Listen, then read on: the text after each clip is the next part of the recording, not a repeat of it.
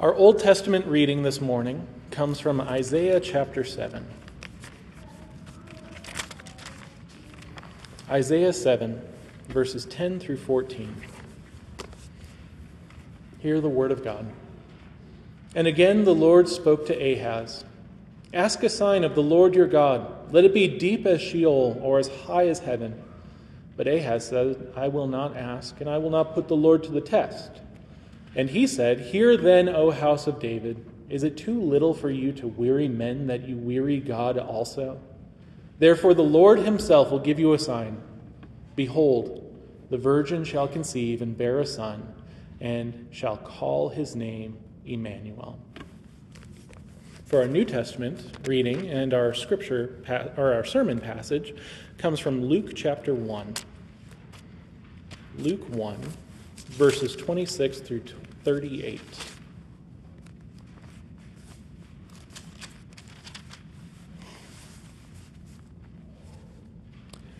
In the sixth month, the angel Gabriel was sent from God to a city of Galilee named Nazareth, to a virgin betrothed to a man whose name was Joseph, of the house of David, and the virgin's name was Mary. And he came to her and said, Greetings, O favored one, the Lord is with you.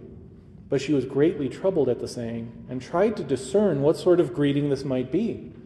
And the angel said to her, Do not be afraid, Mary, for you have found favor with God. And behold, you will conceive in your womb and bear a son, and you shall call his name Jesus. He will be great, and will be called the Son of the Most High.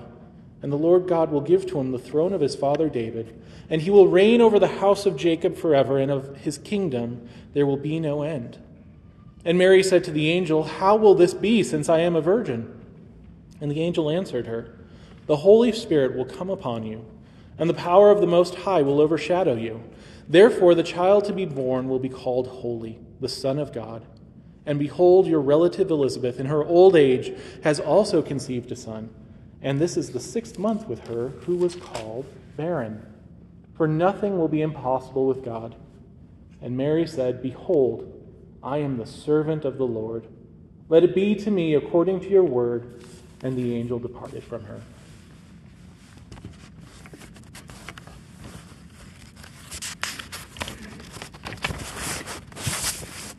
Let us pray. Father, we thank you for this word. We thank you for this marvelous story of an ordinary girl. We thank you of the truth of your gospel that was proclaimed to her and that we delight in and partake of. Lord, I pray that your gospel would be proclaimed this morning, that you would be honored and glorified, and that we would be comforted by what you have done for us uh, in history and for us even today. We love you, Lord, and it's in your name we pray. Amen.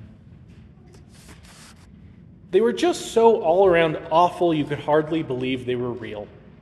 Ralph, Imogene, Leroy, Claude, Ollie, and Gladys. Six skinny, stringy haired kids, all alike except for being different sizes and having different black and blue places where they had clonked each other. They were absolutely the worst kids in the history of the world. They lied and stole and smoked cigars, even the girls, and talked dirty and hit little kids and cussed their teachers and took the name of the Lord in vain and set fire to Fred Shoemaker's old broken down tool house. Such was the description of the Herdman children in Barbara Robinson's classic novel, The Best Christmas Pageant Ever. And if you have not read it, I highly recommend it for this Christmas season. The story goes that these ruffians decided that they could get some free food by going to Sunday school and then volunteering to be the lead roles in the church's annual Christmas pageant, much to the fear and chagrin and, dare I say, horror of the good kids who had grown up in the church and who held their roles for years. The story revolves around the often hysterical situation of unchurched kids who are not familiar with the Christmas story, encountering it, and asking questions that the regulars would never even think to have asked. They had a completely fresh understanding of the story that was unencumbered with the Christianese that we so often become ensnared by. Again, from the book, when they got to the part about swaddling cloths and the manger, Imogene asked, you mean they tied him up and put him in a feeding box? Where was the child welfare? And again, Imogene said, Oil? What kind of a cheap king hands out oil for a present? You get better presents from the firemen.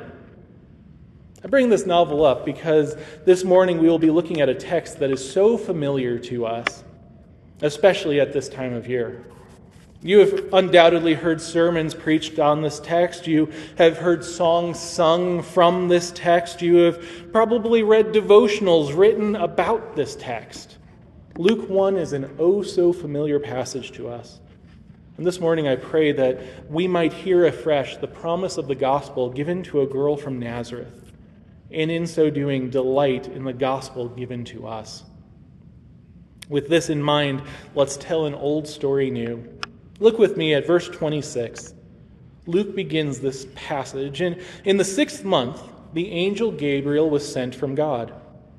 Now, keep in mind, this is about half a year between verses 25 and 26. In verses 25, it's the conclusion of the story of Zechariah and Elizabeth, who are, who are promised a child, and, and Zechariah's unbelief that would ultimately lead to a consequence to discipline from the angel and from the Lord. About six months has passed since that time. And the same angel, Gabriel, has been dispatched again from heaven to deliver a message of hope. Imagine with me the scene of this angel's commission. Picture the throne room of God where he is seated high and lofty upon the throne, seraphim surrounding him, praising him day and night, proclaiming, Holy, holy, holy is the Lord God Almighty. The whole earth is full of his glory. And God summons Gabriel to his courts, who joyfully comes, eager to do the bidding of his gracious and beloved king. The messenger approaches and receives his mission to deliver a most important message. The last time this happened, he was sent to Zechariah to tell him of the birth of the most important prophet the world had ever seen. What would the task be now? When Gabriel heard the details of his next mission, perhaps he was stunned. Six months earlier, he went to the very heart of the worship of God, to the temple in Jerusalem to speak with a priest in the midst of his service, that royal city of David. Perhaps expecting to go back to this holy Mount Zion, he, he may have been perplexed to hear this new destination. For you see, God sent him to a city of Galilee named Nazareth. Now, Nazareth was no Jerusalem. Indeed, it was a backwater, a place of the poorest of the poor, a place more akin to Mound House outside of Carson City, a place known for debauchery and poverty than the mansions of Lake Tahoe. It was more like Skid Row than a holy place. One could rightfully de- describe it as the armpit of Israel. On top of this, he was sent in verse 27 to a virgin. Not to a priest, not to a king, not a learned scholar, but to a young girl of about 13 to 14 years old, we think. He was sent to a teenager who happened to be engaged, for she was, as Luke tells us, betrothed to a man whose name was Joseph of the house of David. This was just a common man with a common name from a common town. There was truly nothing special we learn from other parts of Scripture that Joseph was a carpenter. Now, it may have been that when you heard me say that Joseph was a carpenter, the idea of a craftsman may have popped into your head. But no, Joseph was not like our craftsmen. A carpenter of this time was more like a skilled, semi-skilled laborer. He hoisted large beams to hold up roofs. He hauled around framing timbers and secured them in place. Think framer, not maker. Think laborer, not craftsman. This was no craftsman, but a poor laborer who worked with his rough hands in a rough town. In this time, the betrothal was similar to an engagement, but there was more involved and, and it was more binding upon the couple. They were not yet, they were engaged but not married. The relationship was committed but not consummated. And Luke tells us the virgin's name was Mary. I don't want to speculate too much about what Gabriel was thinking when he received this mission and the surprise that he may or may not have had, but this we know Gabriel has a very different task to complete this time around from the last one. Zechariah was an old man, Mary was a young girl. Zechariah was a learned priest, Mary was uneducated. Zechariah was in the holy city of Jerusalem. Mary was in a fourth world town of Nazareth. Zechariah was wealthy while Mary was destitute and poor. And yet, as we will see, where Zechariah doubted, Mary trusted. Zechariah demanded proof, but Mary submitted to the words that the angel spoke. And so Gabriel went. And now we come to the first part of our conversation, of our tale this morning. We see here the, the first address, the, the angel's address and, and Mary's reaction. The angel comes to her, verse 28, and he came to her. Off goes Gabriel to Nazareth to complete his mission for his Maker. He finds the girl. Perhaps she was outside working or cooking, or perhaps she was inside. Perhaps it was dark or daytime. We are not sure, but he finds her. He appears to her. And imagine the surprise when out of nowhere a frightening sight invades dear little Mary's world. A terror appears to her. Where she was tending to her daily chores, wham, an angel appears. A figure appears before her, holy, mighty, and terrible, and he speaks these words Greetings, O favored one. The Lord is with you. The angel offers the friendliest greeting he possibly could have given to her. The first phrase was a common greeting, nothing special, like a, a hello to us. Then Gabriel calls her the one who has had favor. That is, Mary found favor with God in the past, and the results of that continue into the present time when the angel was speaking to her. Put another way, we could loosely translate it as Mary, God has given favor to you and will work mightily through you. Sadly, this greeting of the angel has been twisted uh, because of a bad translation in the Latin Bible called the Vulgate. The Vulgate translates this verse as Hail Mary, full of grace, the Lord is with thee. They then ascribe good works to Mary. They say that Mary herself can help sinners. They say that God is stingy, Jesus is nice, but Mary is the true source of goodness. Ask anything of her, and she will get it because Jesus can't refuse his mother. Mary would turn over in her grave if she heard such nonsense. Gabriel specifically says that Mary, by no action of her own, because it's a passive verb, by the way, has found favor with God, not by merit but by grace. We see here the gospel in its, in its truest form. We see an angel sent to Mary, and the angel tells her that God has looked kindly upon her, not for anything in and of herself, but because God has chosen and God has decided to set his affections upon her, and to delight in her, and to lavish grace upon grace upon her. Gabriel finishes this greeting by assuring this girl that God Himself is with her and will work in her, literally, and through her. Verse 29 is Mary's response, but, but she was greatly troubled at the saying. She was upset. She was, she was perplexed. She was confused. She was distressed. As we will see, this girl was anything but a fool. She may not have been educated in the rabbinical schools, but she knew her Old Testament very, very well. She heard and saw the angels appearing, and it confused her. But where some of us would stay in this perplexed state, never moving beyond confusion, she did move from it. And Luke tells us she was greatly troubled at the saying and tried to discern what sort of greeting this might be. She weighed what she was hearing, she was testing what she heard.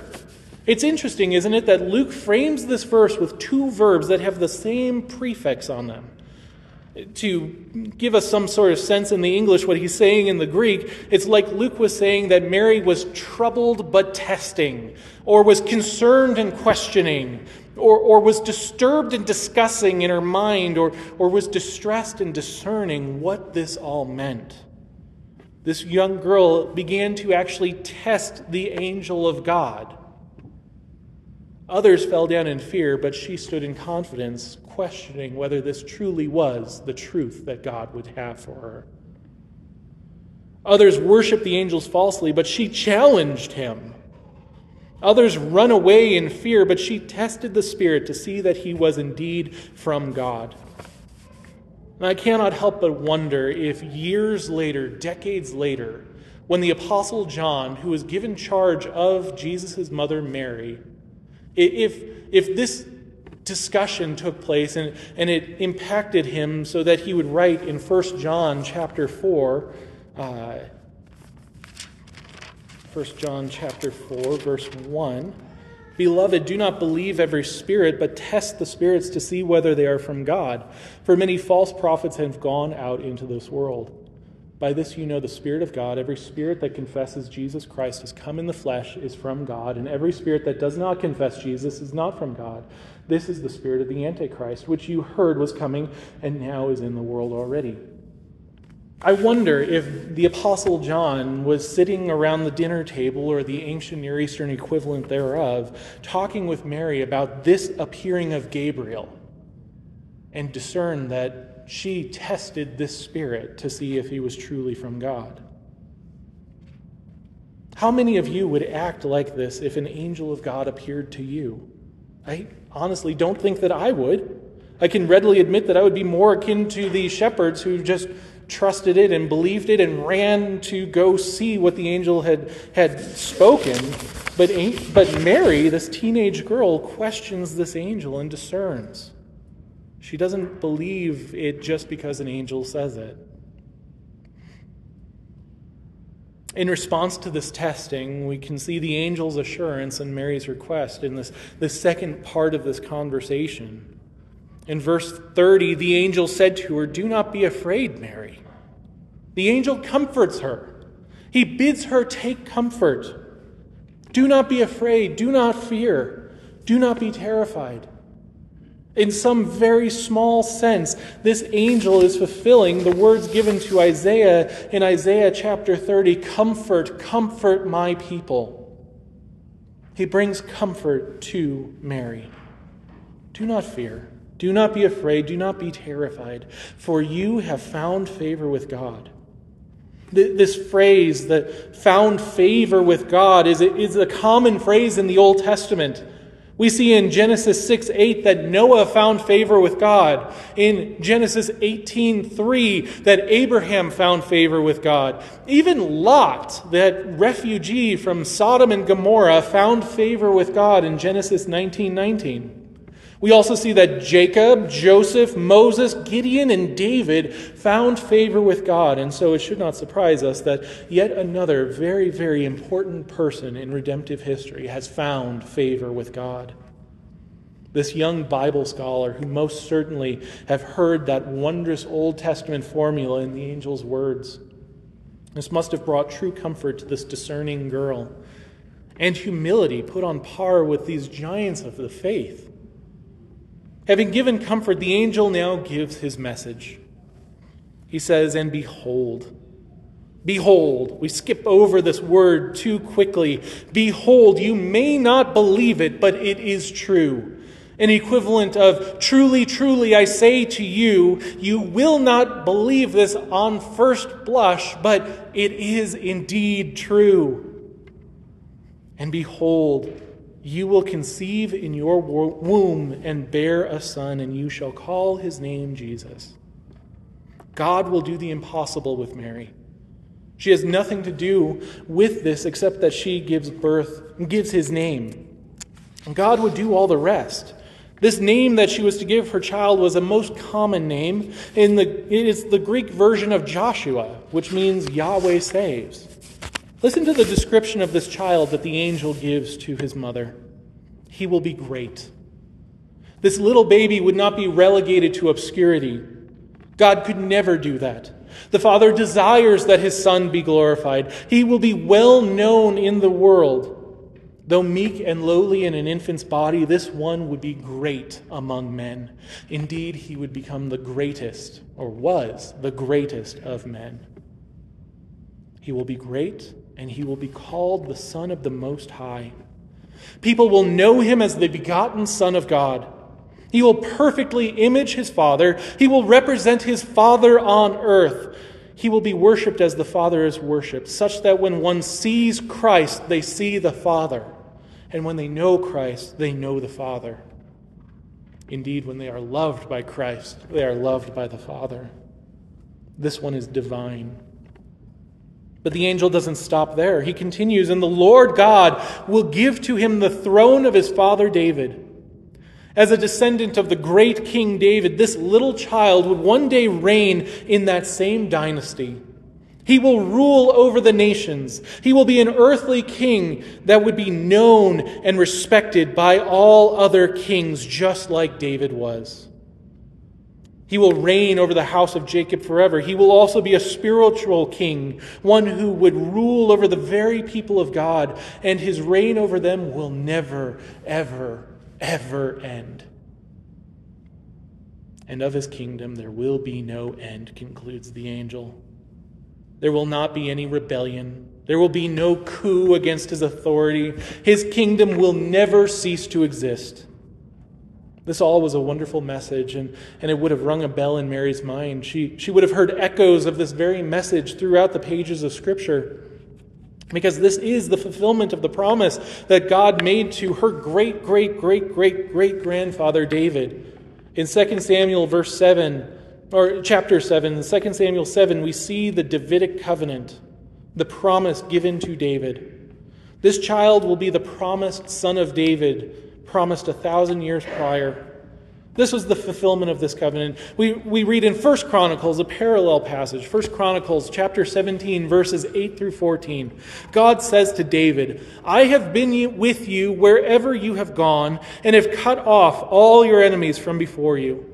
And I will make for you a name like the name of the great ones of the earth. Moreover, I declare to you that the Lord will build you a house when your days are fulfilled to walk with your fathers, I will raise up your offspring after you, one of your own sons, and I will establish his kingdom. He shall build a house for me, and I will establish his throne forever. I will be to him a father, and he shall be to me a son. I will not take away my steadfast love from him, as I took it from him who was before you, David, but I will confirm him in my house and in my kingdom forever and his throne shall be established forever. Make no mistake, brothers and sisters, that in the new heavens and the new earth, Christ will reign over his people, reign over the nations, reign over all things, having brought all things in subjection under his feet, and reconciling all things to himself. What was promised about a thousand fifty years prior to Mary hearing these words we see fulfilled in her.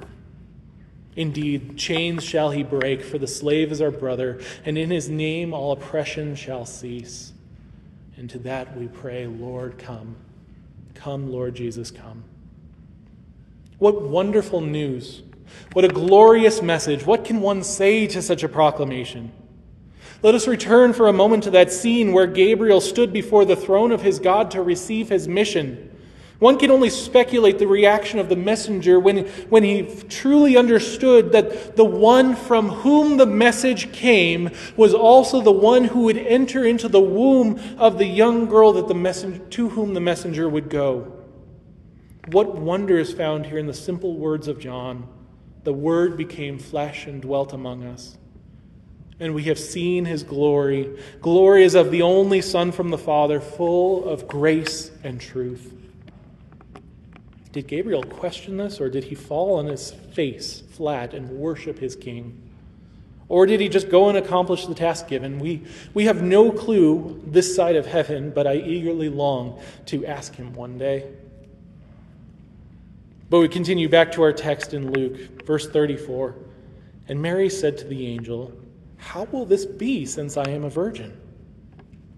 Mary asks a question of the heavenly messenger. Now, keep in mind, this is a risky thing to do. It didn't go so well for Zechariah, did it?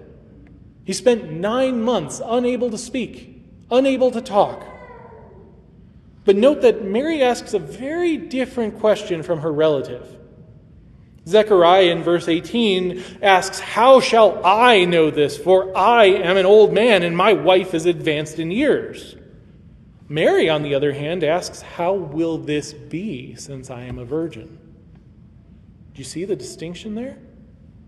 The one is demanding proof, demanding a sign so that he might actually trust what the angel says, while the other is merely asking for an explanation of how it will happen. The first comes from a, a disposition of doubt and, and questioning and, and requiring proof. The other comes from a position of trusting and asking for more information. Zechariah requires personal and selfish proof that Gabriel was telling the truth. Mary merely asked to know how it would happen. Zechariah doubted and demanded a sign. Mary trusted the message and wanted more explanation. And we now move into the third part of this angelic exchange the, the angel's answer and Mary's resolve. Verse 35 And the angel answered her, The Holy Spirit will come upon you, and the power of the Most High will overshadow you. Therefore, the child to be born will be called Holy, the Son of God. The, the biology here remains a mystery to us, and I think will always remain a mystery to us. But two things we must hold here.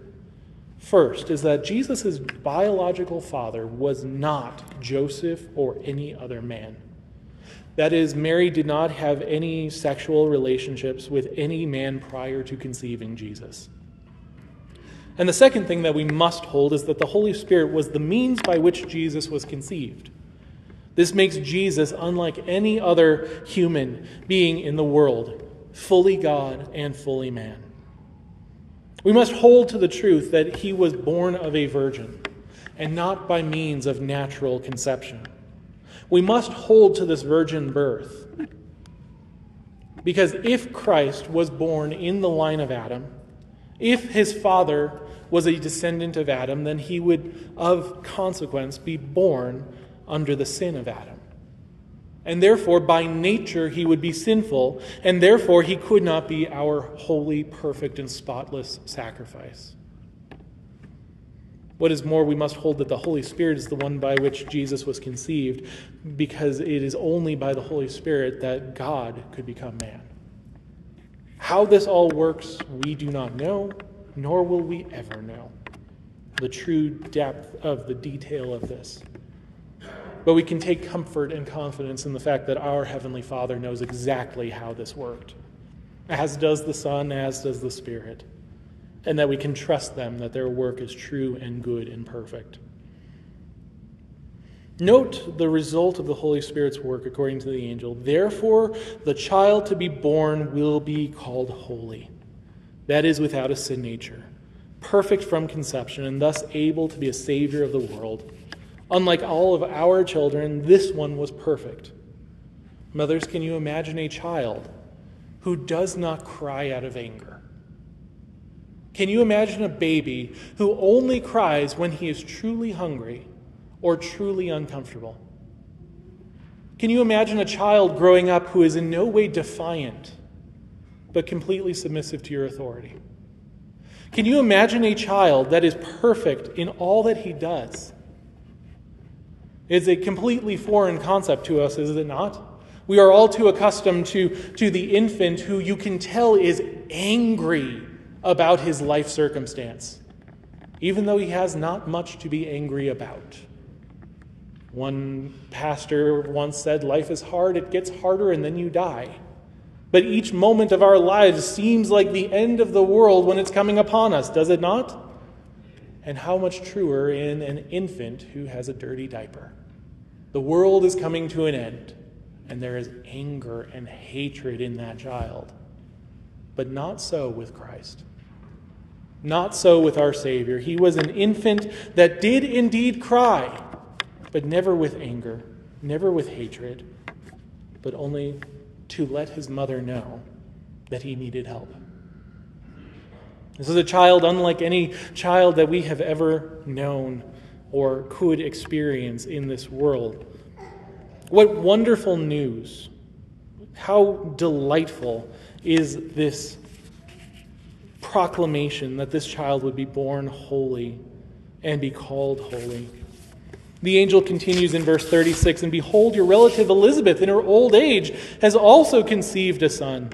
And this is the sixth month with her who was called barren.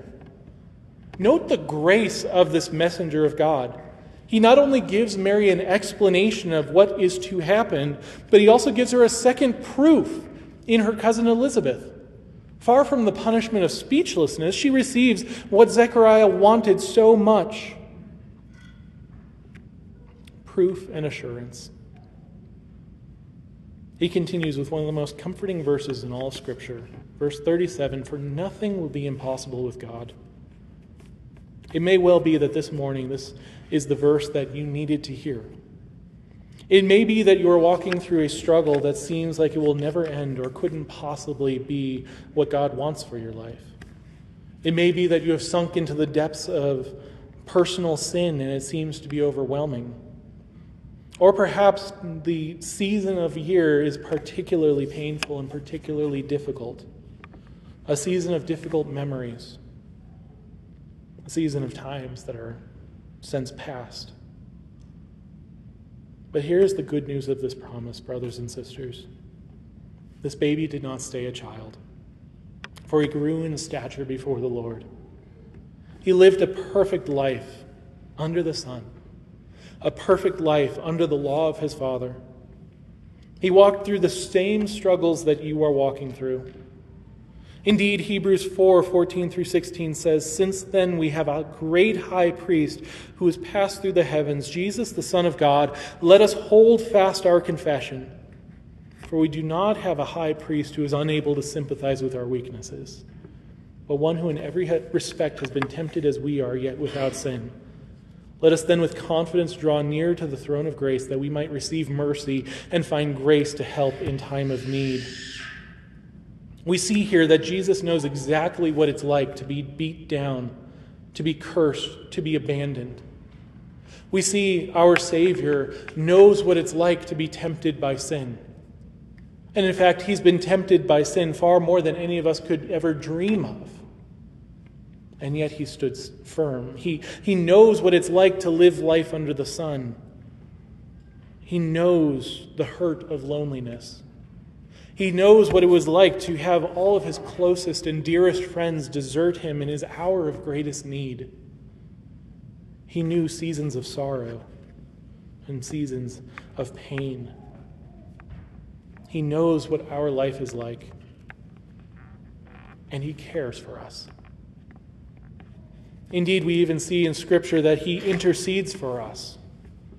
He is seated at the right hand of the Father on high, making intercession for his saints.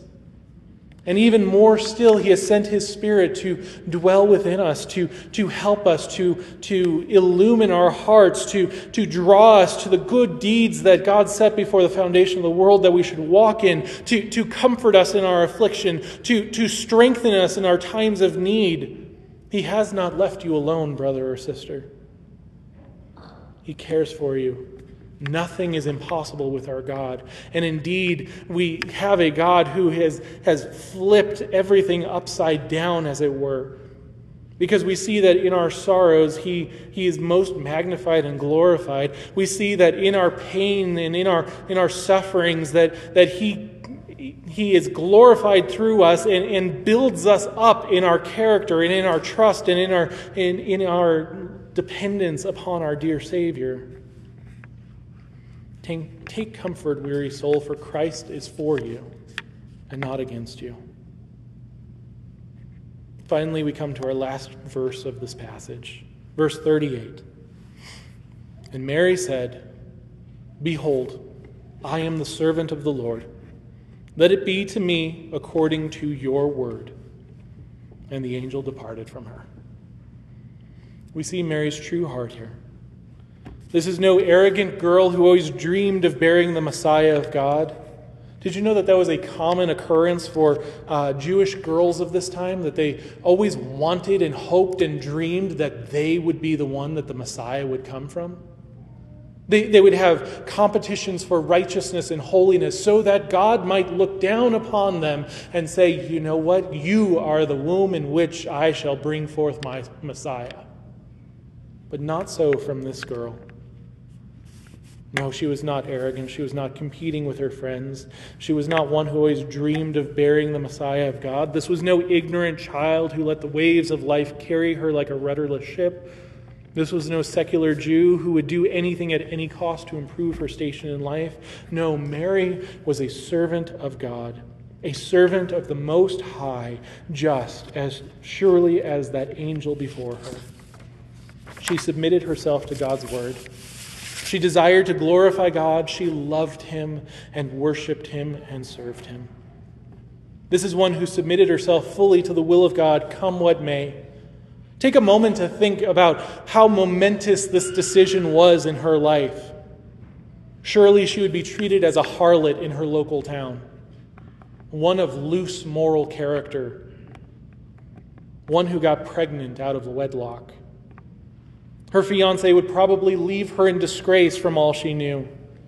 Her father would be ashamed of her and could publicly disown her. She could be put out of the synagogues and become a pariah in her community, a loose woman they would see her as. Yet, knowing this difficulty awaited her, she served her God. Knowing the pain and strife that would come, she still said, Let it be to me according to your word. May we have the same response in similar situations. May we gladly bear the shame and disgrace for the sake of the honor of our Savior. May we be like Mary in this small way that we see the suffering and choose to worship even still. We also see in Mary the sustaining grace of God. Not only was she a woman in whom God set his affections and, and gave grace to, but God continued to give her grace. In a way, there was no chance, well, in a true way, there was no chance that Mary would have a miscarriage on this pregnancy.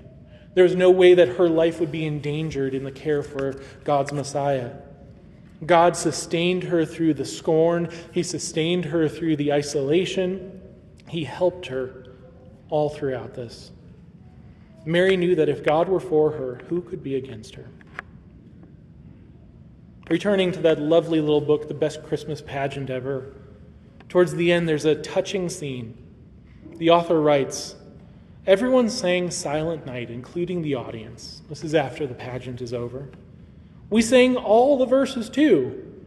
And when we got to Son of God loves pure light, I happened to look at Imogene, who is the meanest of them all. I happened to look at Imogene and I, I almost dropped my hymn book on a baby angel. Everyone had been waiting all this time for the Herdmans to do something absolutely unexpected. And sure enough, that is what was happened. What happened? Imogene Herdman was crying. In the candlelight, her face was all shiny with tears, and she didn't even bother to wipe them away.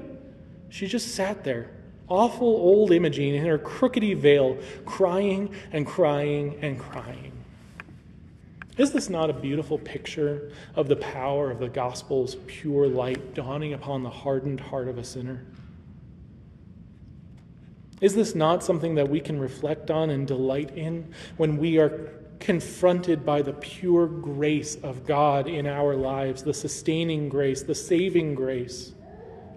reflect upon it, delight in it, and rejoice in it.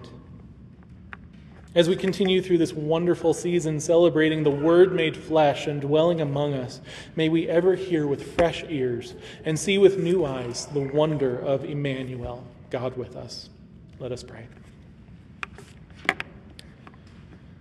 Father, we thank you for this morning.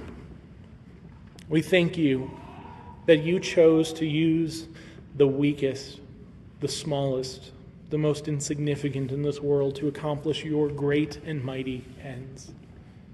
We thank you, Lord, that you chose a girl from Nazareth and not some uh, royal princess from a royal city.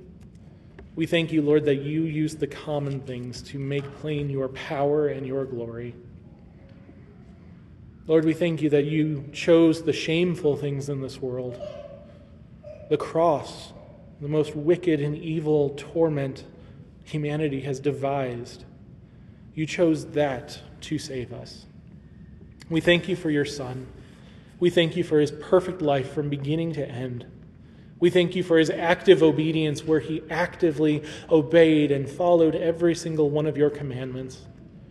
And we thank you for his passive obedience, where he gladly and willingly, for the joy set before him, endured the pain of the cross and the suffering of the weight of your wrath against our sins. Lord, help us to delight in and to rejoice in his work for us. Lord, we thank you for this church as well. Lord, we thank you for the ability to gather together as fellow believers. We thank you for the indescribable joy that it is to come before you and to worship you together in spirit and in truth. Lord, we pray that this church would continue to remain firm and steadfast in the preaching of your gospel. Lord, we pray that you might be magnified and glorified through the continuing presence of Mount Rose in Reno, Nevada, and that the fame of your name would spread to a dark world and that joy would dawn upon them. Help us, Lord, to remain faithful and true to your word. Lord, we pray for uh, all the different churches within our presbytery as well. Lord, we lift up uh, the, the church in Battle Mountain, a place where there should be no Presbyterian church, and yet by your grace there is one. And we thank you and delight in that wondrous fact. Lord, we pray that uh, you would be well pleased to continue to grow the, the Bible study, the, the small group that has been established in Elko and that if it would please you, Lord, that it would soon become a mission work and, and hopefully a uh, particularized church. Lord, we pray that your, your church would grow in this dark region of the world through the advancement of your gospel and that many souls would be saved. Lord, we also thank you for your uh, sustaining grace. Lord, we do lift up those who are hurting in our midst. Lord, we thank you for Harry Reid and, and for the, uh, the uh, adjacent ministry that he's had in our midst and, and the joy that he has brought uh, to our fellowships over the years. And, and Lord, we pray that you would give the doctors wisdom and guidance in, in this hour of his need. Lord, we do pray that he would that the, the surgery that occurred this morning would have its good effect and that he would be able to begin recovering uh, from this awful infection that he has. Lord, we do pray that you would spare his life and bring him recovery, um, and that you would bring comfort and hope to his children, and that, uh, that you would be magnified and glorified even through this situation. Lord, we also lift up to you Elaine's Uncle Richard and, and the aggressive cancer that uh, he has been diagnosed with. Lord, we pray that the medicines that the doctors have prescribed would, would also have a good effect upon the cancer and that it would be beaten down and uh, that he would be able to recover. And if not, Lord, we pray that he would put his trust in you and, and hope and delight in you. Lord, we also uh, pray for Judy and Larry uh, that uh, um, with Judy's nosebleed this morning that uh, she would be okay and uh, that they would be able to join us again next week. Lord, we lift up all those who are ailing and um, weakening in, in this congregation. Lord, I do pray that as our bodies fail, as our aches and pains grow more and more, that it would provoke in us, that it would help us to see the glory of heaven that awaits for us when these earthen vessels will be no more, and that we might glorify you uh, with resurrection bodies and uh, be truly complete. But in the meantime, Lord, I pray that we would be effective ministers of your gospel, that we would bring your gospel to those who have not heard it that we would comfort one another, with your gospel in times when they need it, and to remind one another of your wondrous gospel and rejoice in it. Lord, we love you and we thank you for all that you have done. And it's in your wondrous, holy, precious name that we pray. Amen. If you would please stand for our closing hymn, hymn number three.